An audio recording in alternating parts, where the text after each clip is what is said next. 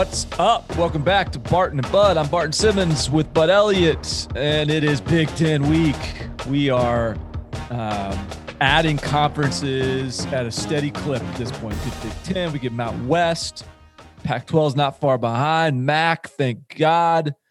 Um, and you know what? Our week is just going to keep on getting busier and busier. So this show is going to be a busy one, but we got to talk about, we got to preview the Big Ten, obviously, but we got a big slate of games that we got to kind of talk about as well. And then, you know what? We, we owe you guys a recruiting question as well. So we'll try to dive into the mailbag. How we doing, bud? We just released our rankings for 2022 for the class of two of uh, for our top 247 for the class of 2022. So um, I haven't checked my mentions, but uh, to, to this point, doesn't seem too bad. Um, how's your world? You know, it's it's pretty good, man. I'm in the process of buying a new TV. And Barton, I, I can't imagine that your mentions would be bad on, on a 2022 because most people don't actually know, you know, who these kids are yet. And more importantly, they really only care about the kid's rating once he's already committed to their school. And there's not that That's many right. kids who are committed. So like they're not ready. How that works. It's weird because like hypothetical South Carolina fan can't yell that this kid is underrated or overrated based on where he's committed yet because what if he actually commits to their school? Like that they have to their biases are not yet formed right. on each player. Yeah, it's crazy to think that the that the that the fan might be biased and and we might not be us not being a fan of your school. Um, so yeah, it's just going to be it's gonna be, and you know what? I tell you, we talked about it a little bit. I think we may have touched on it, but I think the class of 2022 in particular is going to be really fascinating, just because um, how limited opportunity to evaluate these guys there has been. No camps, like the off season. The camp season is really a discovery process for the underclassmen as much as it is for the upperclassmen, more so, really. And it feels like we're all kind of evaluating the same pool of prospects right now. Um, whether it's us, the other networks, the schools, feels like everyone's sort of fishing from the same pond right now because there's just not there hasn't been enough opportunity to get eyes on a lot of other you know on, on sort of a diverse and diverse settings of um, and so we'll see if that changes we'll see how many opportunities there are that are out there um, for for scholarships because I think that could be a tricky spot as well, um, given the the roster scouts uh, moving forward with some eligibility that's that's being maintained. Um, so a lot of a lot of lot, it's going to be a fascinating year for the class of 22, but uh, we don't have time to talk about that today. We got. I was lot, I was going to tease an article I have. I, I, I, was I was going to tease it. So th- this is an article I have coming on about like w- with the new transfer rule and the kids being immediately eligible. How is that going to impact your, your recruiting strategy for 2021? And this is from a recruiting director uh, he's he's at he's at a G five, so so not a P five, but he's like, I said, hey, how's this going to change your thing? And and he's like, well, the information gap is much bigger than normal. And then he said, if it's a borderline kid, I'd rather take a transfer who you know physically can do it, height, weight, speed. So many of these high school kids are also behind in strength and conditioning. He's like, so why not take a kid you uh, you know can be solid for two years, then you get his spot back, versus take a chance on a developmental high school kid who you've never seen in person or evaluated, and you make a four year mistake It's to be really interesting. So check that article uh, Thursday or Friday, whenever we have a little little hole in the content coming on 247sports.com. But uh, man, next two years uh, with with the transfers being involved, this recruiting scene is going to get really wild. Some people will play it well, and some people might get burned. So I'm I'm interested in seeing who's going to hire a director of uh, of college personnel scouting. Uh, you know, NFL has their pro pro scouting director, their college scouting director uh, to to to fish for free agents you know, college has got to have some sort of um, elements to their recruiting board now as well in terms of fishing for uh, for transfers. Considering there's going to be a one time free transfer, so I, I, would be. It's going to be interesting to see if how these these uh, recruiting departments, personnel departments evolve and change. There is an SEC school. I'm not sure if I'm supposed to say the name, so I'll, I'll leave it anonymous for now. That uh, they had multiple guys coordinating their walk on program, and they actually took one of their walk on coordinators and made him coordinator of essentially scouting transfer portal and scouting other people's rosters. Makes sense. I think we'll see that come happen more. I think uh, so. All right, man. So Big Ten. Where, where do you want to go with this first? I'm, I'm wide open. I, I know you've done a lot of Big Ten on, on, on cover three, and I've listened to that, and so I, I, I really appreciate your thoughts on that. I feel like you are dialed into this league.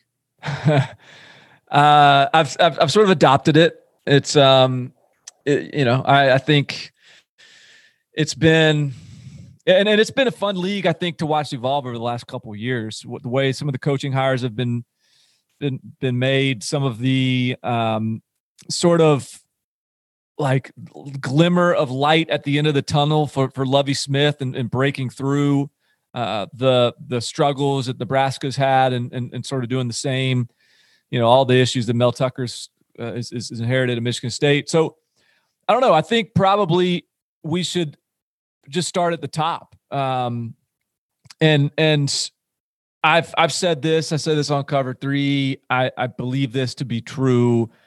I think Ohio State is on a different tier in this conference than everyone else, and that's not a, that's not a commentary on the Big Ten being average. It's not a commentary on um, some sort of just like like underachieving year. I, it's a commentary on Ohio State. It's a commentary on them being one of the three teams that is just ridiculous in, in terms of the talent, the way they developed.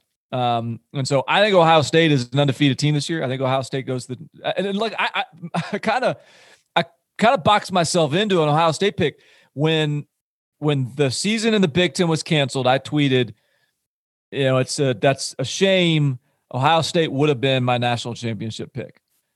Easy pick to make because they weren't going to play, and you could always go back and claim you would have been right. Now they're back in the mix, I, and and I'm going to stick with it. Like I think that this is the best team in college football. I think Justin Fields has a chance to develop into a guy that can be nipping at Trevor Lawrence's heels, and I think that the personnel like it's so interesting. Like all these teams, it's it's really important what what their returning production looks like and returning starters and all this stuff.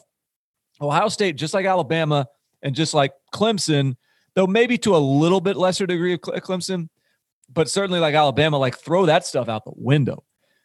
They've got plenty of five star freshmen and sophomores that are waiting for their turn, just absolutely chomping at the bit, clawing to get on the field they're going to be on the field and they're going to be really good. So um, just the uh, the obvious point out front, I, I, think Ohio State's the team.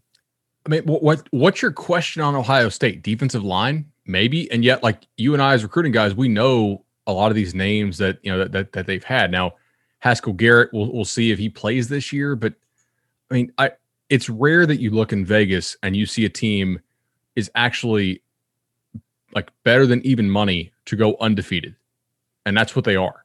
Like Ohio State is literally, you know, better than even money to go undefeated and, and win the Big Ten. And if they do so, they will certainly be in the college football playoff. I mean, you have uh, just up and down the lineup, they have freaks, man. I mean, uh, the receiver wise, I don't think they're where Bama is, but they're still one of the top three or four receiver rooms in the country. I, I believe. I think your offensive line is going to be really good since Wyatt Davis opt back in. And you have you've got a lot of of really good players. Um, who is Marcel Marcel Harris's uh, brother? A uh, different last name. The the DB there. Oh, at, at, Ohio State. Yeah. Um, gosh, I forgot his name now. He, I don't know. Do they have? Uh, is it Sevyn Banks? Yeah, Sevyn Banks. Yeah, yeah. I didn't know. I didn't realize he was Marcel Harris's brother. Yeah, yeah. Uh, brother or cousin. I I I should know this. He, they're they're both Florida kids. Um. So anyway, like I listened to the Bucknuts Morning Five podcast, which is our, our huge Ohio State pod, and they had a guest on who almost all his predictions seemed very reasonable to me, and they were doing bold predictions, and most of the bold ones seemed reasonable. And I forgot the guy's name, and he says, "All right, I predict that Ohio State will win every Big Ten game by two touchdowns or more." And the co-host challenges him and says, Oh, to be bold, I really think you should say three touchdowns or more.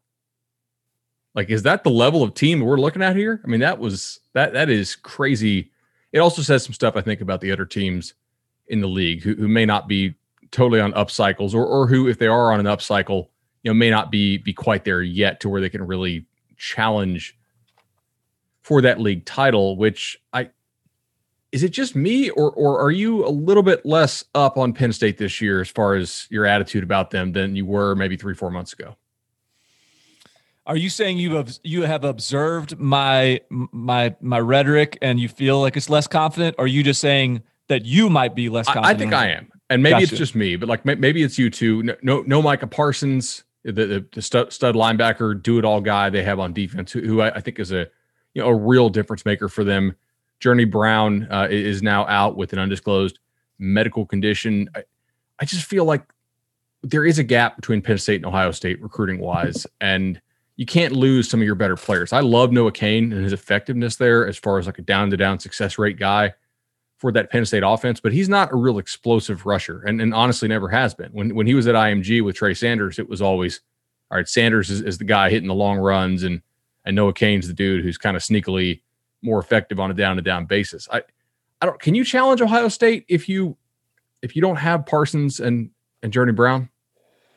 Well, I mean, the thing that the encouraging point to to, to make that in in favor of that is Penn State has challenged Ohio State like sure. pretty much every year recently. Um, I'm just let me see. it's I'm just pulling up their you know game 17 28 last year they lost.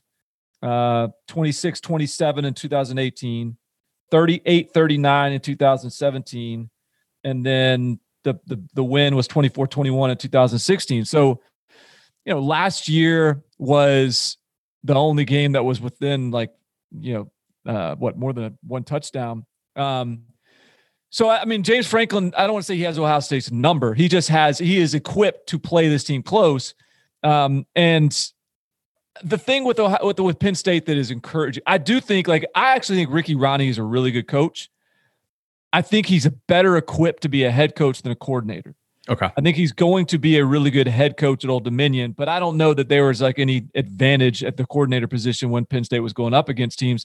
I think Kirk Ciarrocca has a chance to improve that offense.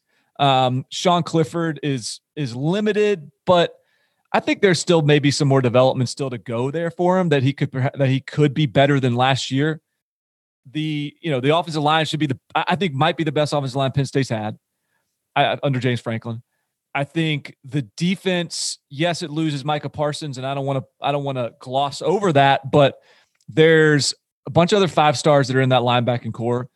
I think Jayson Oweh at defensive end could be this year's Micah Parsons. And uh, Shaka uh, Toney doesn't suck. Nope. I mean, they're still really good. So I just think they're like I think that this is to me Penn State is still probably clearly the second best team in the Big Ten. Um, maybe like I, certainly helps that Pat Freiermuth is back. You know, did, didn't opt out. Um, you know, I, I, don't think that that. I guess I think they're the second best team in the Big Ten. I don't know that it's clear. Maybe, maybe that's not the, the right way to phrase it. I think they are the second best team in the Big Ten, though, and I do think that there is a clear gap between Ohio State and them.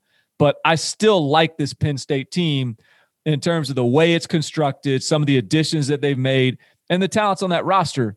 Um, and and you know what, like they've done a really good job developing. So I think it will be a good t- a good team, a good season. Um, but what does that mean? You know, does it mean seven and one? Does it mean six and two? Uh, that that's that's a little bit harder to pin down. So if I rephrase the statement, not clearly the second best team, but clearly the second best ceiling in the Big Ten, I I think that probably captures it because I could see a situation so. in which Wisconsin and, and Penn State play on, on a similar level. Uh, my, my other real concern with Penn State is this Kirk Ciarrocca did such a good job at Minnesota of like honestly, for my taste, he ran the ball too often, right? They they plowed the ball into the line over and over and over again. Their run game really wasn't very efficient. But one one thing it did was that you had to come up and load the box against Minnesota consistently, and they created a ton of one-on-one opportunities for those receivers in, in Rashod Bateman and Tyler Johnson. I think he's going to have a better run game at Penn State, given who the backs are with, with Noah Cain and Devyn Ford. And I think the offensive line will be at least as good as what he had at Minnesota, to be honest. Who are the receivers for Penn State who are going to step up and take advantage of the one-on-one opportunities that that that Kirk Ciarrocca creates? I mean, he he does a really good job of of stressing a defense. They read different guys on these RPOs. I, I think it's a it's a pretty smart hire by James Franklin because I don't think he really has a true difference maker at quarterback you know, and, and or, or at receiver. So like, what does he have? Tight end. I think a decent run blocking offensive line, or at least an improved one. I actually liked the, the hire they made at offensive line coach quite a bit. I, I think brings some new energy to that room. And you know, is it a Jahan Dotson? Is it Keandre Lambert, Daniel George, TJ Jones? Um, who was the guy you were tweeting about the other day? Uh, the, Park, the true freshman. Parker, Parker Washington, true freshman starting. I mean, maybe it's him, right? Like maybe it says, hey, we ask you to win one on one battles because of how much RPO stuff we're doing here. Can you do that for us? Can you be a difference maker? That that's fascinating to me. It's been a very underachieving position at Penn State, which is what what makes this this match at the coordinator position so interesting because – yeah, I mean, he, like think about even when um, Kirk Ciarrocca was at uh, Western Michigan with um, with PJ Fleck prior to Minnesota. Like they were a very wide receiver friendly offense then, and so I wonder if hey, may, maybe they're maybe we're looking at this wrong. Maybe he's going to unlock the wide receivers in a way that like they haven't really been able to at this point. I, I don't, uh, you know, that's just posturing a theory as opposed to a, an opinion, but um, I think that that is your. I agree with you there. I think that the wide receiver position probably is the key to the ceiling at, at Penn State because everywhere else, like they're not just good; they're damn near elite, right? Yeah. I mean, just position by position, you could kind of check every box and say, well, this is an elite position group. Well, maybe quarterback. I don't think you're there yet there, but uh, uh, running back check, tight end check, offensive line. I think I, I think check there. Defensive line for sure linebacker, I think for sure, even without out Micah Parsons. And I think the I think the defensive backs is a really talented group that's gonna I, I think I think surprise some people this year. So um yeah, I mean I, I still I think there's a lot to be intrigued by there with with Penn State.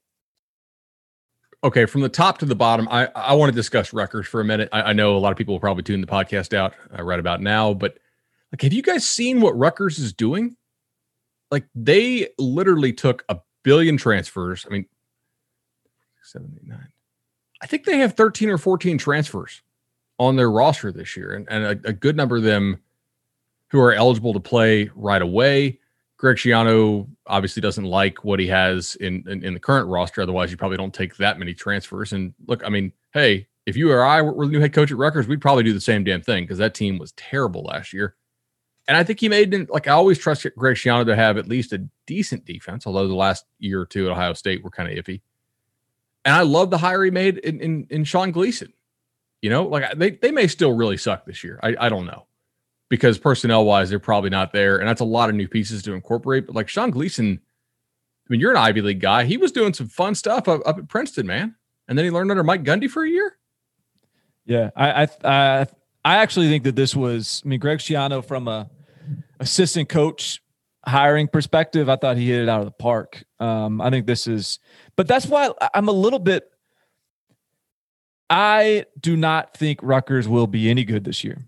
I think it'll. It's. I think they're just too far away. They were so far away last year, so so far away last year, and I think they'll be. I think they'll be better this year. I think they'll be improved. I think they'll be competitive. I don't really think they'll be able to win any games. Um, but I agree. I think Sean Gleason was a good hire. You know, Fran Brown in the secondary was a good hire. Um, Andrew Aurich was the kid, was the guy that they was at Princeton prior with with Gleason uh, that for the offensive line coach. Um, they they hired the the DB's coach from Michigan. Like they've got really good guys on the staff. Um, and yet I just uh, and, and and I think it was the right move, and I think it was a good job in filling up the the you know the, the roster with transfers. Those guys will make them better, but there's still a lot of Rutgers guys on that roster too, and I just don't think year one's going to be the one we see like the the significant shift. I think it's coming. I think that I think there'll be a good hire, but I just I think there's a lot. It's a big hill to climb right now.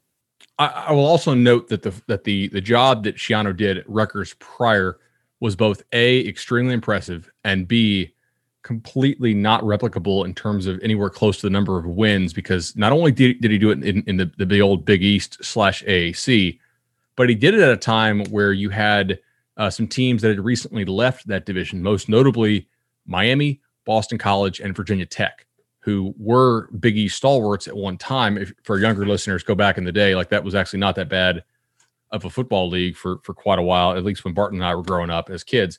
Uh, but now, like, not only like that that's just that's not realistic but i do think it's realistic for them, him to get Rutgers to be just not completely completely terrible at all times now you have something else on it all right I, have got two teams that I, or two groupings of teams that I kind of want to bounce off you here. So I want to talk Purdue and Nebraska in kind of the same vein, and I want to talk Minnesota and Indiana in, in the same vein. And Purdue, Nebraska for me is all right, pretty impressive 2018s, really disappointing 2019s. These are pivotal years for these guys. I I think I believe in Minnesota. Uh, I, I, I think I believe in Purdue a little bit, man. Like they had so many guys. Yeah, they had so many guys get hurt last year. You know, that's true. Yeah, I mean they they have David Bell. They have uh oh gosh, I'm I'm going to talk about him now. I can't remember the guy's name. The, the Rondale Rondale Moore. Yeah. yeah, like they they get some key guys back on defense. They're a very experienced football team. Now I know that that Coach Brohm has the coronavirus stuff, so that, that might hurt him for for the first game or, or however long. The Big Ten, gosh, you might be like you know Corona suspended for the season if you catch it, or, or even know anybody who has it.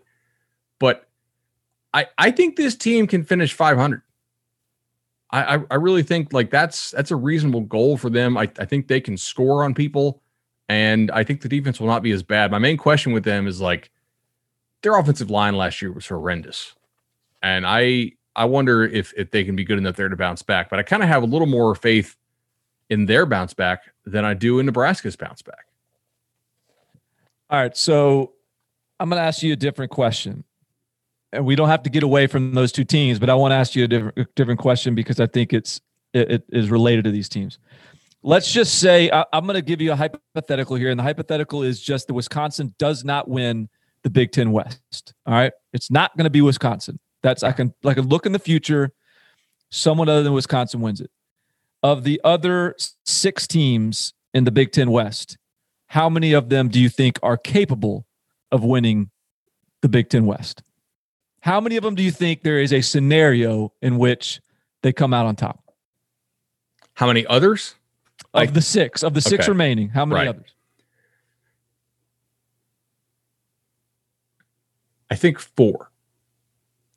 Who who are you? Who are I see? Okay, I assume you're leaving out Illinois. Yes, because and we can hit on Illinois here real fast. We don't have to discuss much more. I think I think Lovie Smith has actually done a pretty damn good job there at Illinois. He's done a really good job in the transfer portal. However, I will note that Illinois lost their entire starting defensive line, which was a major strength of that team last year. And I don't think that they're really equipped to get those same kind of stops like they did on defense last year. Uh, and they're going to have to rely on their offense more. And I you know, as somebody who watched the Bucks for a while, I'm not totally sure that like Lovie Smith is great at coaching a team has to rely on its offense, but I, I do think he's doing a, a, good job there, you know, overall. So I, I would I would cap out Illinois there. Okay, who's the other one? Nebraska because the schedule. Uh, yeah, you're probably right. I mean, like in, in looking at these these, but isn't isn't the isn't the way the Big Ten's West Big Ten going to operate is you get your division division oh, win right. percentage, and then you know the tiebreaker is your total win, win percentage. Okay, you know what? Then, then in that case, I, I, think you're right. I, the only one I'm going I'm going to uh, cross off is Illinois. I think everybody else there is a scenario that I could walk you through to where they could win the Big Ten West. I agree, and I'm not even. I don't even know if I'm ready to throw Illinois out. I, I think that's a good point on the defensive line, but I do think like there's, I mean, they got a they got an experienced quarterback returning. They've got they finally have some continuity on the staff. They've got uh, some confidence coming off of last year. They have some experience. They have some talent. They've got. I mean, so I'm not I'm not I'm not trying to talk you into Illinois, but I think that that's a that's still a quality team, and like there's some parity in this this division in a really interesting way. And I think Purdue is a great example of that. Like I could, I mean, we're sort of programmed to put Purdue at the bottom of the list, but you just sort of start to dig and you're right. I mean, I think I I would like to see a quarterback I can be confident in at Purdue. I don't know that that's that's happened necessarily. Um I, but at the skill spots, they're as good as anyone in the league. I mean, David Bell and, and Rondale Moore, they're starting just about everywhere except for maybe Ohio State. If you put them on Penn State, you feeling better or worse about Penn State?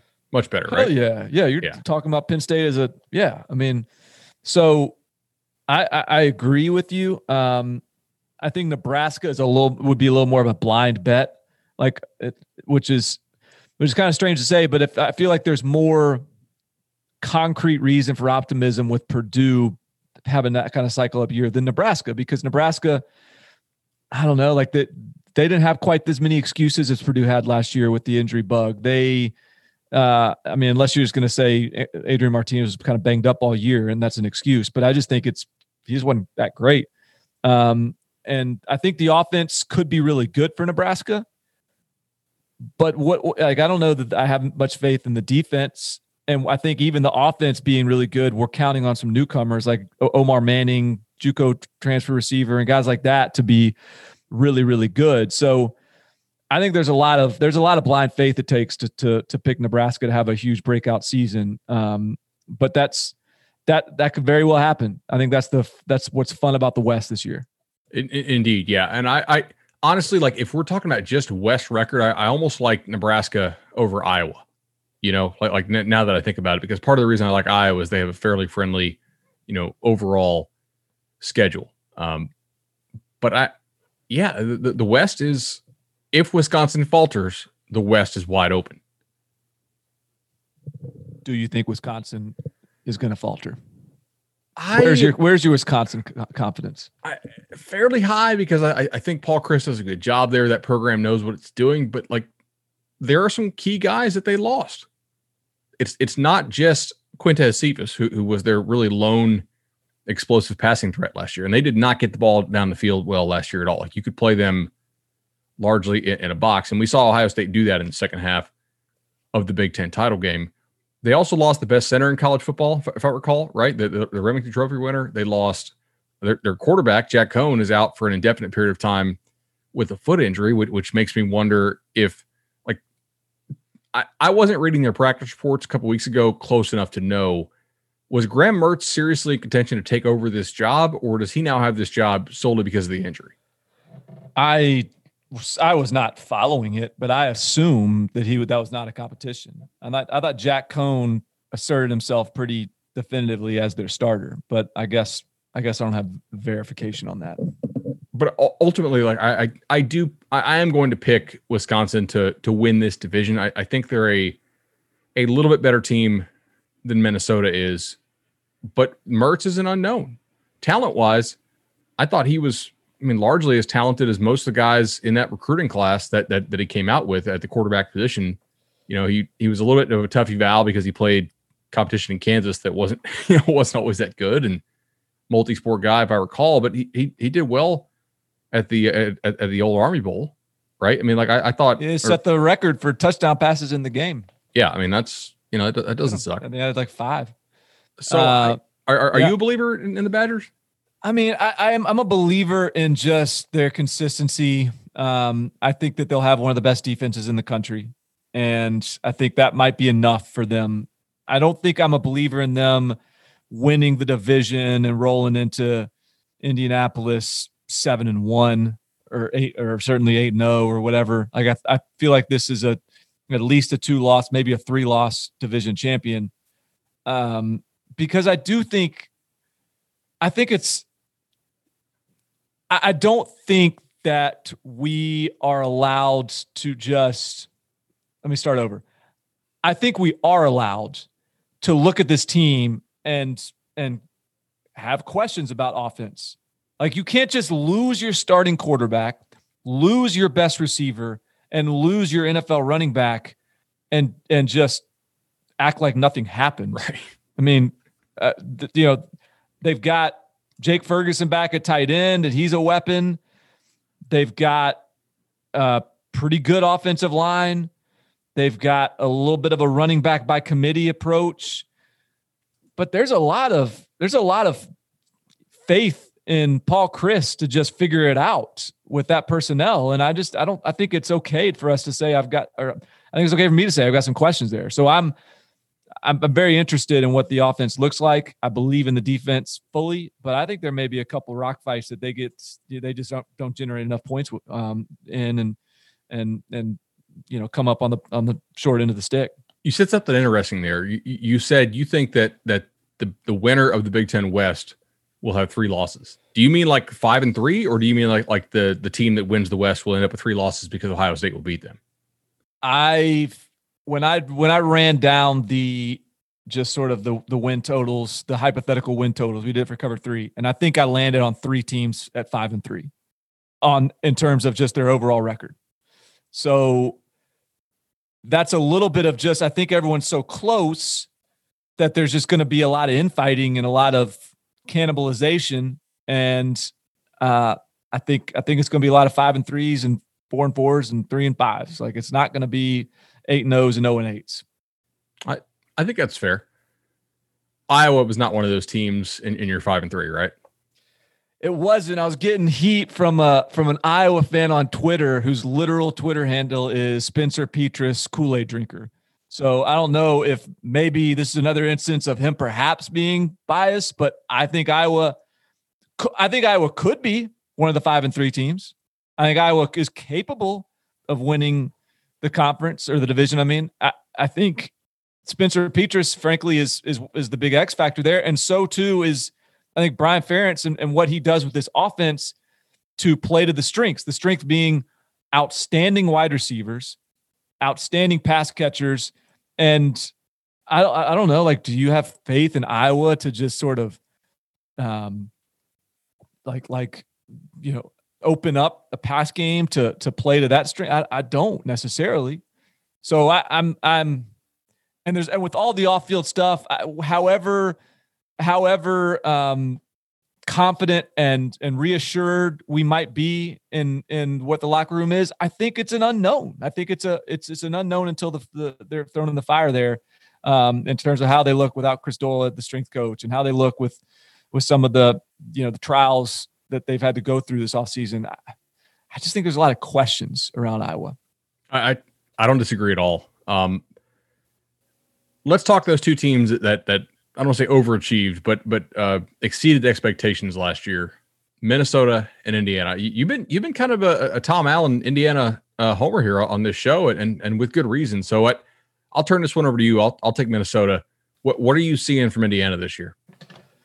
I feel like I've I was um I was on the Indiana train early last year, and I liked the Indiana train this year a lot when the schedule when I you know when I saw the schedule set up, they had Wisconsin open the season, and then they had a bunch of games where they looked like they could potentially be favored for.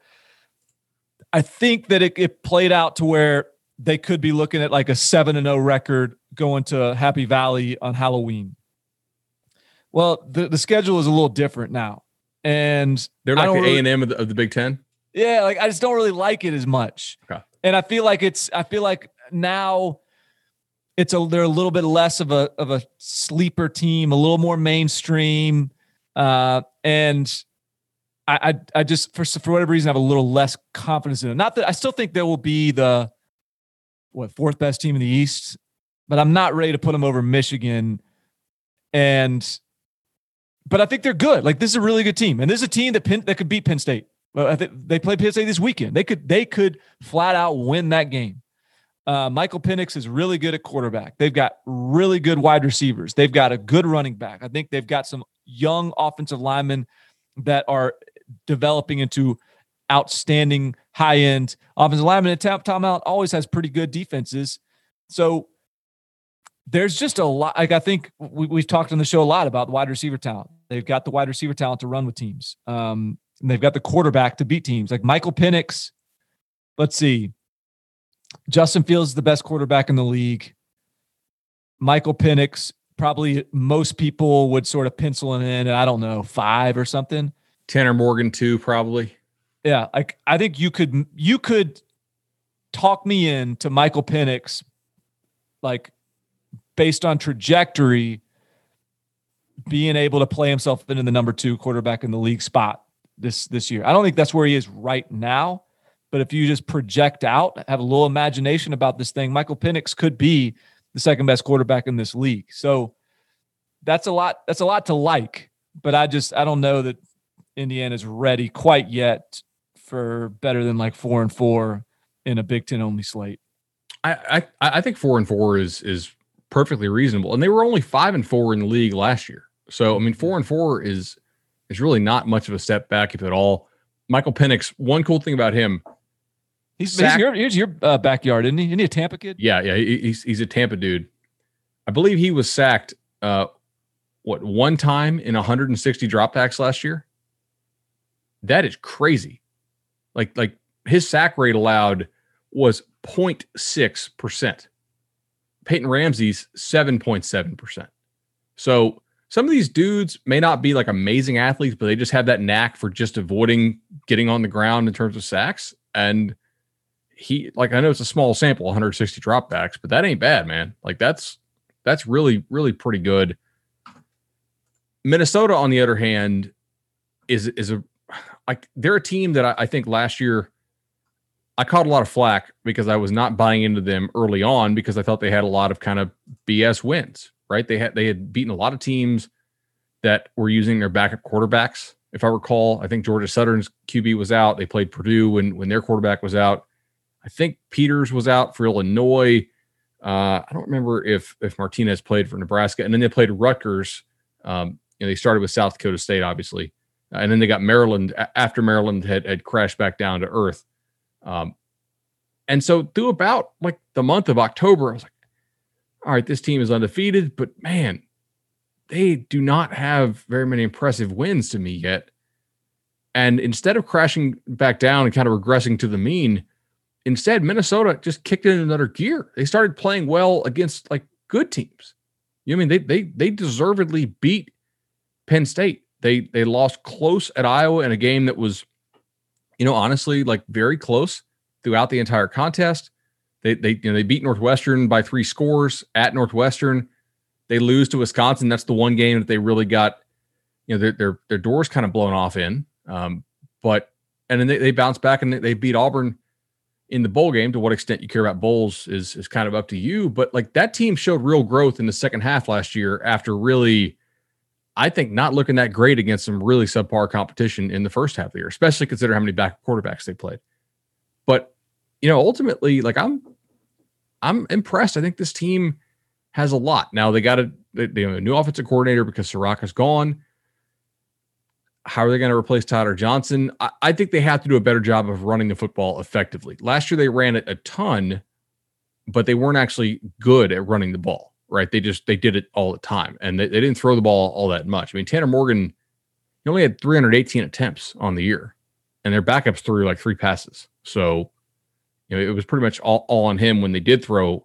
This year, I'd like to see a little more balance, a little more throwing on on first down to see if you can help that run game out a little bit, but not have, have everybody load up against it, you know, so much.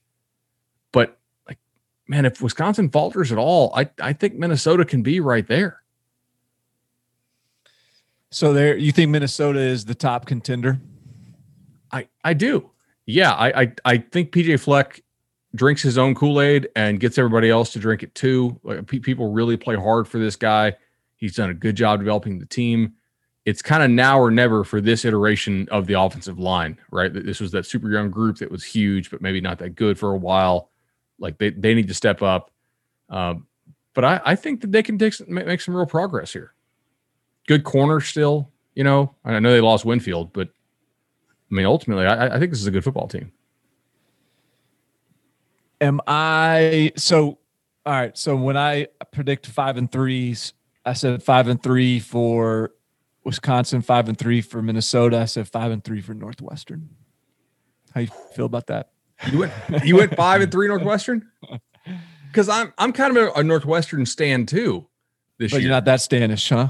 I'm more like four and a half, you know, four and a half, three and a half, kind of leaning to, to four and four. But I, I could see them going five and three. I I think four and four is a little more likely than than five and three, um, just because I, I, are they really going to clip both of the teams above them in, in, Minnesota, Wisconsin? If they if they don't, then they need to go basically perfect against everybody else except for one.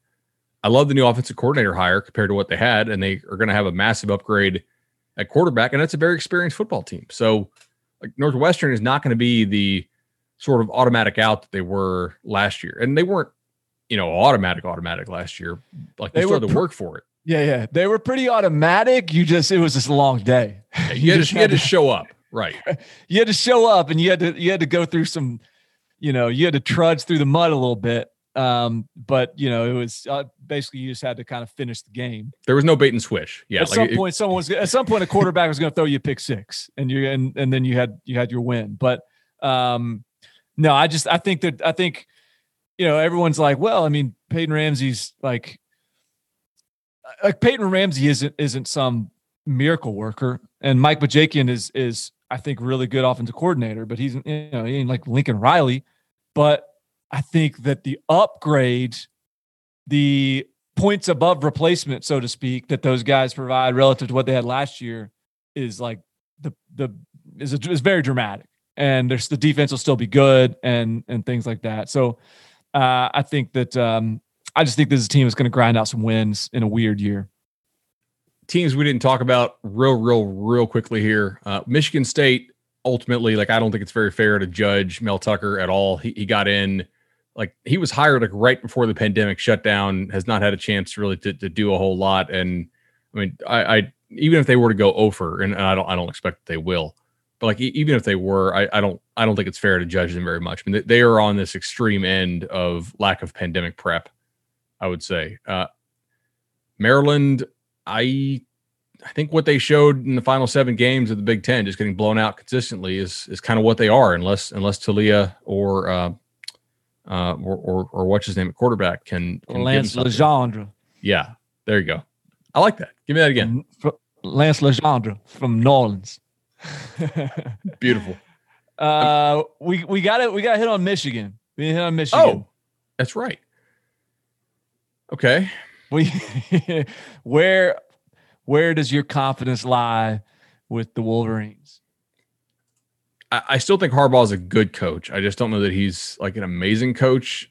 I I could see them going three and five. I could see them going four and four. I could see them going five and three in league play. I, I want to know like, are they going to fit this offense to Joe Milton? Uh, he's he's a very good athlete. In high school, he was not a great passer. He's shown some signs of passing improvement at at, at Michigan through his first couple years, but he's also you know shown some signs of still being you know, wildly inconsistent, which is not like that's not out of the ordinary for for a young quarterback. Um, they also don't have Nico Collins now, so it was another loss at the receiver position. They don't have Tarik Black anymore, who I know was hurt up there quite a bit, but yeah, uh, man, this team. Who is he throwing to? I, I want to see like, are, are this going to be a real run heavy team? This this might be a little little throwback action run heavy team with with a lot of quarterback run. Yeah, I don't know. I, I I'm gonna I'm gonna regurgitate some of what I touched on in, in, the cover three win total spot here, and just I think the wide receiver group is really interesting because you are right. They lost Nico Collins. They also lost Tarik Black. They also lost Donovan Peoples Jones.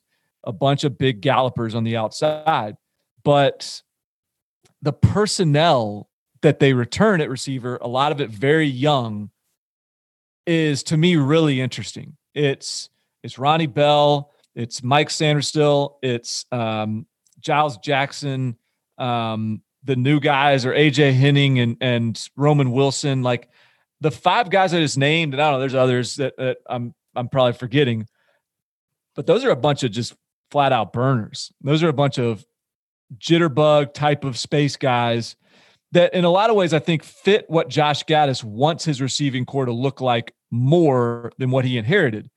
Um, I think he would like to have Nico Collins. I think he'd like to have a, a guy on the outside that he can throw to.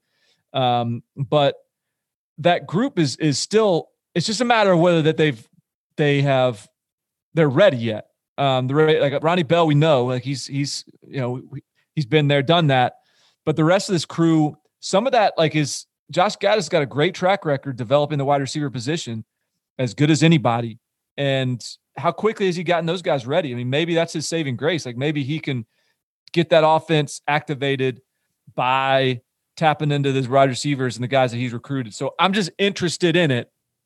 I I also think that because it's the quarterback position, offensive line, defense just feels like it doesn't have quite as much on the back on the like the back seven um, that it's had in recent years. They need Dax Hill to you know to to be that guy.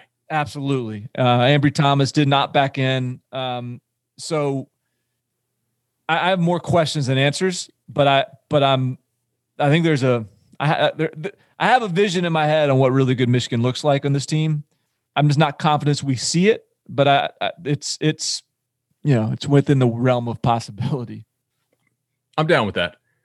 All right, after the ad break, we're going to go no huddle. We're going to talk about some of the biggest games of the weekend. I, I hope that we hit everybody in the Big Ten. If we didn't, I'm sorry. I'm sure we'll hear about it. Let us know in the Apple Podcast reviews. Give us those five stars, and we'll see you all in a second.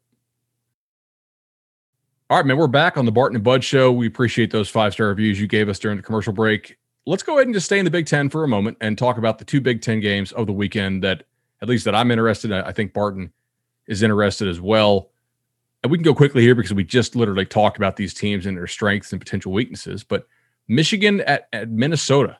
Michigan is a, a, three point favorite, three and a half point favorite, depending on where you look. Am I crazy in thinking that, like, just first glance, this is a little little fishy? A little, little upset worthy? I mean, to, to, to steal a phrase, this line stinks, right? Like, why is Michigan a team that lost more than Minnesota did?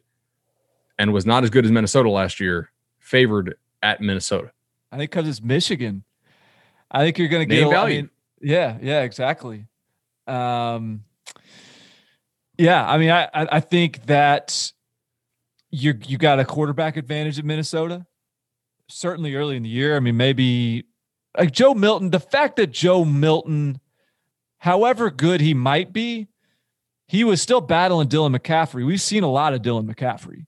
I mean, Dylan McCaffrey's fine, but he's not like if you're a really like if you're a upgrade from what Michigan had last year, you should beat out Dylan McCaffrey. And maybe he was. I mean, I guess he was. I mean, that's why Dylan McCaffrey transferred. I'm just saying, you know, I I, I don't. I think we got to figure some stuff out here at Michigan at quarterback, and Minnesota doesn't. Um, so I, I think the, you know, in Minnesota defensively, you know, can, can they hold up with an improved Michigan run game? Will the Michigan run game be improved with? I, I think their running backs will be better, but can you know their offensive line obviously loses a ton. I don't know, man. This is this is a this is going to be the most revealing game I think of the of the first week of, of slate, the first slate uh, in the Big Ten. If if Michigan wins this, Wisconsin has some cushion in the West if Minnesota comes out there wins this, then then we are really on. Like th- then that Minnesota Wisconsin game has a very high chance to actually decide, you know, the, the the, winner of the West. And you know, if if Michigan were to lose this, it if Michigan loses this game, it is difficult for me to see a path to anything better than five and three, and more likely four and four. I think so. This is a pivotal game right out the gate for these guys. I agree. Uh, Penn State at Indiana. Uh, we we mentioned it briefly. I, I think Indiana could pull the upset here. I think they're capable of that. I'm not predicting that. I think Penn State probably wins, but um, that's not like Indiana's not the kind of team I'd want right out of the gate. I'd like a little warm up round with somebody a little less scrappy than Indiana. Um, but you know, this will be, I think, probably as much as anything, I'll be anxious to see the the debut of Kirk Ciarrocca at Penn State and Nick Sheridan at Indiana, the new offensive coordinators, both places. Uh, probably the thing that the single biggest factor in Indiana's sort of uh, surge last year was Kalen DeBoer, their offensive coordinator, is now the head coach at, at Fresno State.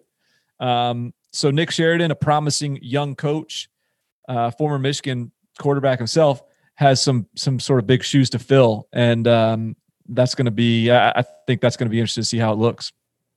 The one spot, if you're looking at a team breakdown on Indiana last year, like the one that stands out as just absolutely horrible. Passing explosiveness allowed 114th in the country. A, I'm sure that that's something that they're trying to get fixed. And, and, you know, Ohio State dunked on them pretty hard. You know, Michigan State even threw some big balls on them, if I, if I recall. There's a couple other teams that lit them up. We talked about in, in the first segment when we did the Big Ten preview, we talked about Penn State's receivers. Penn State needs to figure out early and often in this game if that's fixed. If Indiana's still giving up the bomb, Penn State needs to be able to hit that bomb because otherwise, like Indiana's defense was not that bad in other areas. Like that was just the one glaring thing that it was like, oh my god, 114th is is just that's nowhere close to any, any of their other metrics. Like they they got bombed on and Penn State needs to be able to hit them deep. Kirk Ciarrocca likes to go deep. I've seen I've seen Tyler Johnson, Rashod Bateman run past people a good bit last year. So let's see if he's got the horses to make Indiana pay this year. All right. So the game of the weekend is probably this one, right? Iowa State travels to Oklahoma State. The winner of this game is in the driver's seat to make it to the Big 12 title game. And yet, I feel like it's not getting that much national play because I don't know if we really believe, like we as a collective college football media, if we really believe these are, you know, playoff worthy teams, if these are Big 12 title worthy teams. Maybe that's a, a secondary discussion there. I, man, I am kind of trusting Iowa State more than Oklahoma State here, but that's also because I don't know what to think of Oklahoma State. Oklahoma State has played a coastal team, or excuse me, a, a, a Tulsa team in which it lost its starting quarterback on the first series, Spencer Sanders, and they kind of were like, "Oh, we got to go with this JUCO or this true freshman." Neither of whom really had many reps with, with us in camp. They they escaped that. The defense looks very good against Tulsa.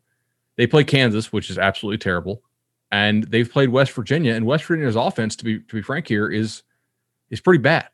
So I and they've only played three games because they had another one canceled. Like I don't know what to make of Oklahoma State. There's probably no team that's been playing all year in, in kind of the national consciousness that I'm relying on my preseason opinions of more than Oklahoma State right now.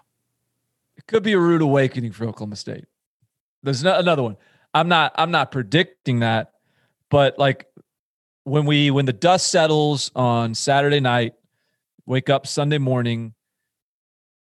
Like, would it would it shock you if we're sitting here and and um, Monday morning quarterbacking that Oklahoma State record to this point and being like, we should have known better, right? I mean, because they really have. They, you're right; they haven't proven anything. And this coming from the Oklahoma State, you know, fan club president here, and but they haven't proven anything. They've beaten a bad, a horrible Kansas team. Tulsa that you know Tulsa's got a pretty good defense, but that's about it. West Virginia can't you know so like this defense who's been all you know we've all been praising is is all, all we know for sure is it's it's, it's capable. Um, so so but like on the flip side, I think we can we can take the take the governor off the the engine if they win this game because I think Iowa State's legit. You know, is Iowa State a playoff team? Not, not no, probably not. But I mean, they're that's a legit win. Um, and and I think you can call Oklahoma State a legit, you know, you can start to sort of dream about the Big 12 and the playoffs if Oklahoma State wins this game. I'm just giving them a win. They don't have to blow them out. Just just survive the Big 12. If you survive the Big 12, you're good. And Iowa State right now could be the second best team in the Big 12. Um, so, I, you know, I think, you know, flip side, if Iowa State wins, then you know, it's that you know, I, I think they're going to lose another one somewhere because that's yeah. just what they do. so I, I still think if Iowa say wins, it's going to be like more of a mess uh, in the Big Twelve. I still think we have at least a two-loss champ coming out of the Big Twelve, and, and you're I, probably right. Decent chance at a three-loss Big Twelve champ, to be honest.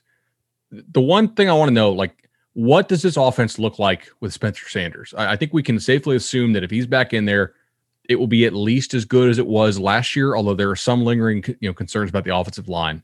And then on the flip side, yes, the defense has not been tested, but at the same time, like, what does an elite defense do against bad offenses? They really abuse them. And Tulsa, seven points. West Virginia, 13 points. Kansas, seven points. So it's not like, hey, the defense is playing pretty well. Like the defense is playing incredible. Yeah. They've just played crap.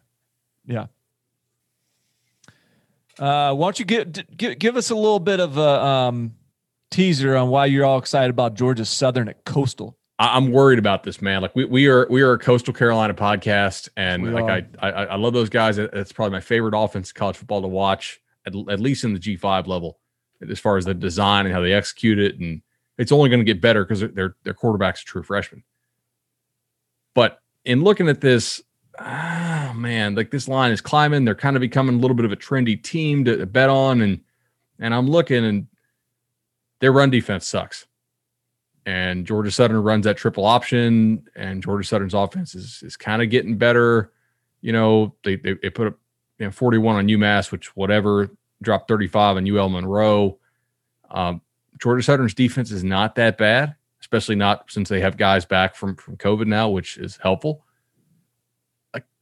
I, think Coastal, their offense is good. It's going to have to be really good because I, I do think that Georgia Southern can can score here.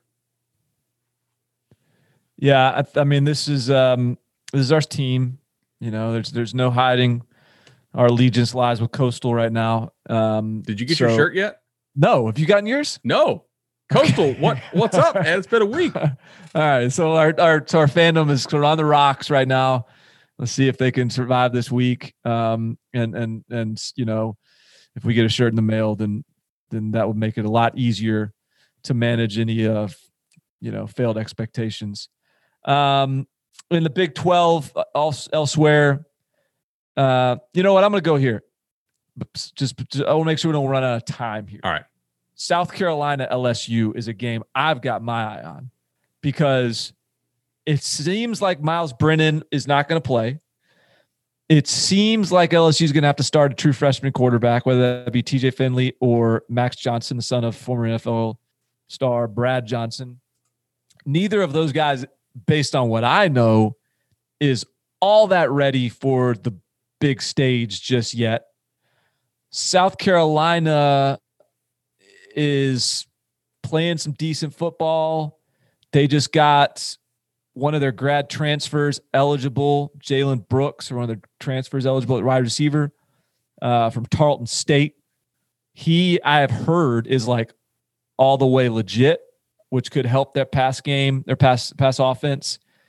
You know, like if LSU wins this, if LSU gets beat, um, man, like that's a things getting dark down there.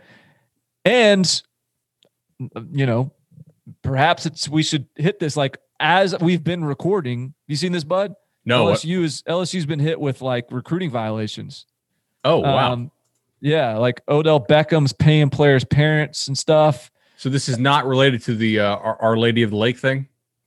The, ho- the hospital administrator. Deal? No, no. I okay. think this is a this is a different deal. Uh, so obviously, I'm I'm just sort of reading this in real time. Ross Dellenger from Sports Illustrated is the one reporting it. Um, but the the eight scholarships reduction over the next two years. Eight scholarships. Uh, that's what it looks like. Um, reduce recruiting visits. Um, Wait, this is over the the two thousand dollars worth of hundred dollar bills at the national championship game. It, uh, like I said, uh, I'm I'm I'm learning as it seems that way. Um, but I mean, uh, oh my god! Hey, uh, you, you, want you want to turn two thousand bucks into like like two million?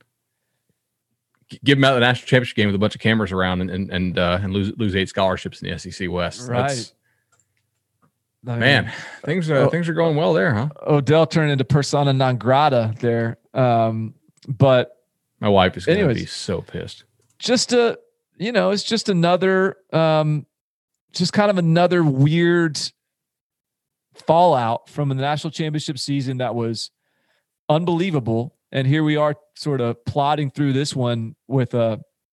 It's been a it's been a tough start, and I think South Carolina is capable of beating LSU, and uh, it's, it's just a really interesting game to me.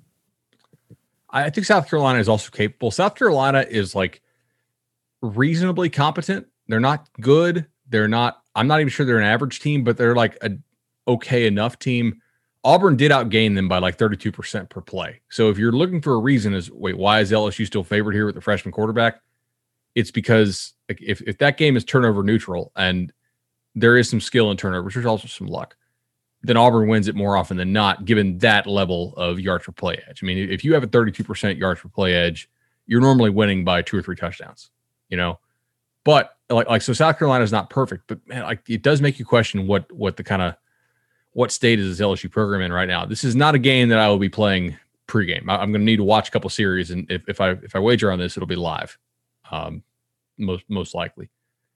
I'm I'm excited to watch that we also have an anxiety bowl in Ole Miss Auburn. I don't think that either of these teams are actually good, but one of them is at least exciting, and that's Ole Miss. and somebody once said you can't be bad and boring. So, yeah, that that's one's just going to be one of these where, I mean, obviously, if Auburn loses, then you know the the the, the Auburn fans out for blood for Malzahn will continue to you know have their yeah, be louder. Uh, but Ole Miss, like even like the funny thing is, even if Ole Miss loses, they'll be at this point. That would be what they one and four. Um, how many games we played at this point? Um, they'll be one win team, and they will be, and and yet, I, I assuming the offense is still clicking a little bit, I, I don't even think it'd be a disappointing one-win team. It would be like it would still be this like really excitable one-win team, and everything. Everyone's still, I think, happy with the Lane Kiffin hire. So it, it's it's. I just think that's kind of a fun little, fun little matchup. Um, oh, hey, this is partially tied, by the way, to the Our Lady of the Lakes uh, thing. Oh, is it okay? Uh, Vadal Alexander's dad got 180k allegedly uh, from the booster who embezzled it from the hospital uh, for a no-show job in 2012 to 2017, um, according to to Ross Dellenger. So, got it. All right. Um, all right. Here's another game for you. We, we we said we would suspend our questions about Notre Dame and their downfield passing attack for at least one more week and we weren't going to judge them based on 25 mile an hour winds and Kevin Austin's first game back against Louisville. I'm going to judge them this weekend, though. Pitt is a team that gives you a bunch of single coverage, whether that's cover four, converting the man, or just you know straight down the field man coverage. And you can't usually run the ball very well on Pitt. You can't usually throw the ball short very well on Pitt. Normally, you have to beat them deep. They will give up the explosive play if you can hit it. If you can hit it, you'll win. If you can't, you still might win because Pitt's offense sucks, but it might be a little little close and uncomfortable. This is the game. Can Ian Book? Can they show me enough to go down the field and hit explosive plays with the passing game down the field? Like that's the only reason I want to watch this game. Otherwise, I'm not really sure it's gonna be all that exciting. But I I do want to see if they can check it deep. All right. So you say if they can't do that, you're done with them as an ACC title contender, right? Yeah pretty much. So let me uh, let me ask you the opposite. What what if they can do that? What because last week and I think you may have been the one that did a good job of adding some context here about how windy it was and how hard it was to to throw in that setting last week. So like let's let's wash away last week's game against Louisville. If they do hit it, if Kevin Austin now fully healthy a couple weeks in, getting his feet under him, um, you know, I think Braden Lenzy may be in the starting lineup as as well now. Like, I, if they get some big plays, if they, you know, put up thirty on Pitt, are you are you going to change your opinion in the positive? I yeah, well, I'll I'll at least keep them there as a team that if they play their best, you know, could could give Clemson a game in the ACC title game. Like they're still going to have to play their ass off, and Clemson probably like if Clemson plays their A game, it doesn't really matter what anybody else does, but if Clemson yep. plays like a B game and Notre Dame plays their A game and Notre Dame show me that they can actually throw the ball and threaten you down the field, then then I'll I'll give them a shot. Not a great shot, but just a shot. If you can't throw the ball down the field at some point against these other ACC schools, and this one especially, uh, then then I think I'm done with them. All right, uh, one more, and then let's get to the big recruiting question. All right, uh, Oklahoma and TCU. Who's the favorite right now in in Vegas to win the Big 12? I know because you told me Oklahoma. And they're like by a pretty good margin over everybody else. So Vegas doesn't really believe in Iowa State, Oklahoma State. But at some point, like you do have to get to the game in order to win it. And this is only a seven point spread. Right. So, like Oklahoma is maybe still the best team in the Big 12. I don't think they are right now, personally. Iowa State deserved to win them or to beat them in that game. But I think there's a pretty good chance that Oklahoma, by, by year's end, could be the best team in the Big 12 if they keep improving and, and progressing. But they got to win this game, I think, to get to the Big 12 title game because otherwise they're going to have what, three Big 12 losses? And it's just hard to get in with three, I think. Yeah, I think I think so. Um, yeah, and yet I don't do you do you have does that lead you to a hunch on what side of the line is the right side? Not not particularly. I I'm kicking myself a little bit for not taking this when it opened at like five or, or, or five and a half. I just, you know, I, I didn't see a ton of value in that. And, and I don't really want to come on the other side and, and, and bet TCU because TCU is just really inconsistent. They are, man. That's been a few years now where TCU is you don't know week in, week out what you're going to get. Yeah, exactly. So I, uh, I, I do like Max Duggan in the sort of like, okay, screw it, Brett Favre, come from behind role. So if they get down big against Oklahoma, uh, I don't love Oklahoma's ability to salt the game away running the football. And I, I will probably try to jump on TCU. Uh, if I can get them like, you know, plus 20 or plus 17 and a half live or something like that, then that's that's going to be attractive because I think Max Duggan in that role has already shown that he, he can be pretty good. Uh, but uh, pregame, I don't I don't have a huge hunch on it. Are you taking something here? No, I was just curious if your your preamble to the to that game implied that you saw some sort of value in uh, Oklahoma minus seven. I, I, just think it's interesting because Vegas clearly thinks that they're going to be the best team in, in, in, the Big 12 by season's end. But I don't know that, that they are the best team in the Big 12 like right now. They weren't yeah. that much better than Texas in that game. And. Texas is not great. Right. All right. Uh, let's see. The all right. So mailbag question, recruiting thing. Uh, thank you, everyone that's given us a five star review. First of all, we really appreciate it. We hope you continue to do it. How's how's our race with Pate doing right now on the late kick? Uh, let me see here.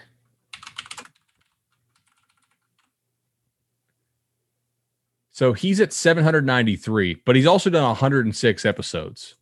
We have done um, 633 in 40 episodes. So we're kind of like that team that throws the ball, you know, 25 times a game for 310. You know, Pate's throwing for 400, but he's throwing the ball 65 times a game. Like he's like like Mike Leach, Texas Tech over here because he's he's podcasting so much. We're Coastal Carolina. Yeah, we don't throw much, but it's effective when we do it. exactly. Right. Let, us at right. least get us to 650 though. Yeah, come on. I can't let that guy pull away. All right, Chris Stack, Chris Mack Stan. Oh, this is a uh, Chris Mack. Okay, I got it. Um, you discussed teams regressing in the team talent rankings last episode, and my question is about the regression of Louisville. They've dropped in the rankings each of the past five years and have an average ranking of 39th. I think many would attribute the consistent drop to the idea that Petrino put no effort into recruiting and uh, at the end of his second stint. So my question is, can Scott Satterfield get Louisville into the top 25 range of the team talent rankings? If so, how does he do it? Ooh, okay. So top 25 is is aggressive for Louisville. Uh, but yet, like when you know, when, when Charlie Strong was there, he he he had some nice nice recruiting wins. Petrino was not a great recruiter. Uh, when when Cort when when when Cort was there, um, you know, talking about the, he's now uh, Dennison. Yeah, well, he, he's, he's, he's, back, back, there. there. yeah, back. He, he went to Oregon. Now he's back. I, I think he's pretty sharp as far as running you know running recruiting and I think that Louisville's recruiting will improve. The problem that I see with Louisville is, is this teams like narrative matters in recruiting somewhat. And last year, Louisville was basically like, I think they were a lot better than they were in 2018 because like they weren't being beaten down by their head coach. And that that, that 2018 Cardinals team just just up and quit on Petrino 100%. So the improvement that they made they made last year was really just, I think it was one of buy-in, right? Like they, but they they didn't really improve the talent that much last year, and I, I this is one of the reasons why I was not very high on on the cards coming into this year because I didn't think you could get a similar level of jump in terms of buy-in because the buy-in was already there. Now the real like you know getting better at football, not just trying and caring improvement had to come. And I, I thought because Petrino's rosters always just kind of wither and die, regardless of where he goes. I mean, Arkansas, the Falcons, Louisville, where, wherever, it, it was going to take a while. Um, now, though, the shine is kind of off the cards, in my opinion, because it looks like they have regressed. And to some extent, they've they, they have, but they've also had some tough luck losses this year, and, and they weren't really prepared defensively to play Miami. It doesn't look like. So now how do you like like your momentum looks like it's gone, right? How do you sell this to recruits that you're still moving in a positive direction? I, I, I think this gets this gets a little bit tougher. Do you think they, they can get in that top 25 range?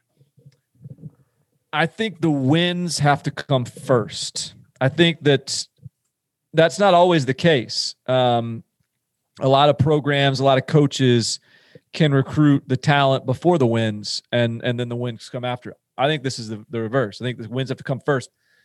And I think it's worth remembering where Scott Satterfield comes from. He comes from App State, Boone, North Carolina, a really strong program from a culture identity standpoint. And he could recruit guys to that culture, to that identity. He could recruit tough guys. They get into that locker room, they buy in, they they you know the team would hold its, each other accountable and and and all those sort of things are part of the reason why App State was and is consistently good. Um, I think you have to start to create that kind of identity and accountability over time in recruiting the guys that you've you've sort of had to recruit. I think they're going to continue to recruit sort of the under the radar types in the near future. That's sort of what he knows.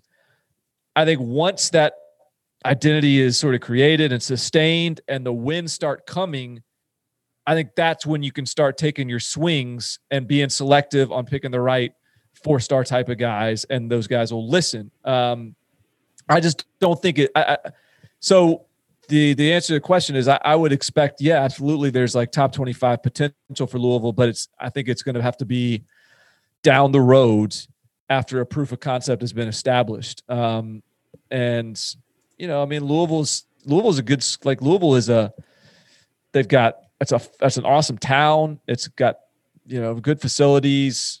Um, they've you know that's a they're located in an area that can recruit north and south um, but it's it's a basketball school, and I don't think it has the brand recognition that some of these other schools have. So I do think it's going to take Scott Satterfield proving he's a stud for for like the big time guys in Florida and elsewhere to take notice. Um, when he does, because I think he will, then I think the recruits will too.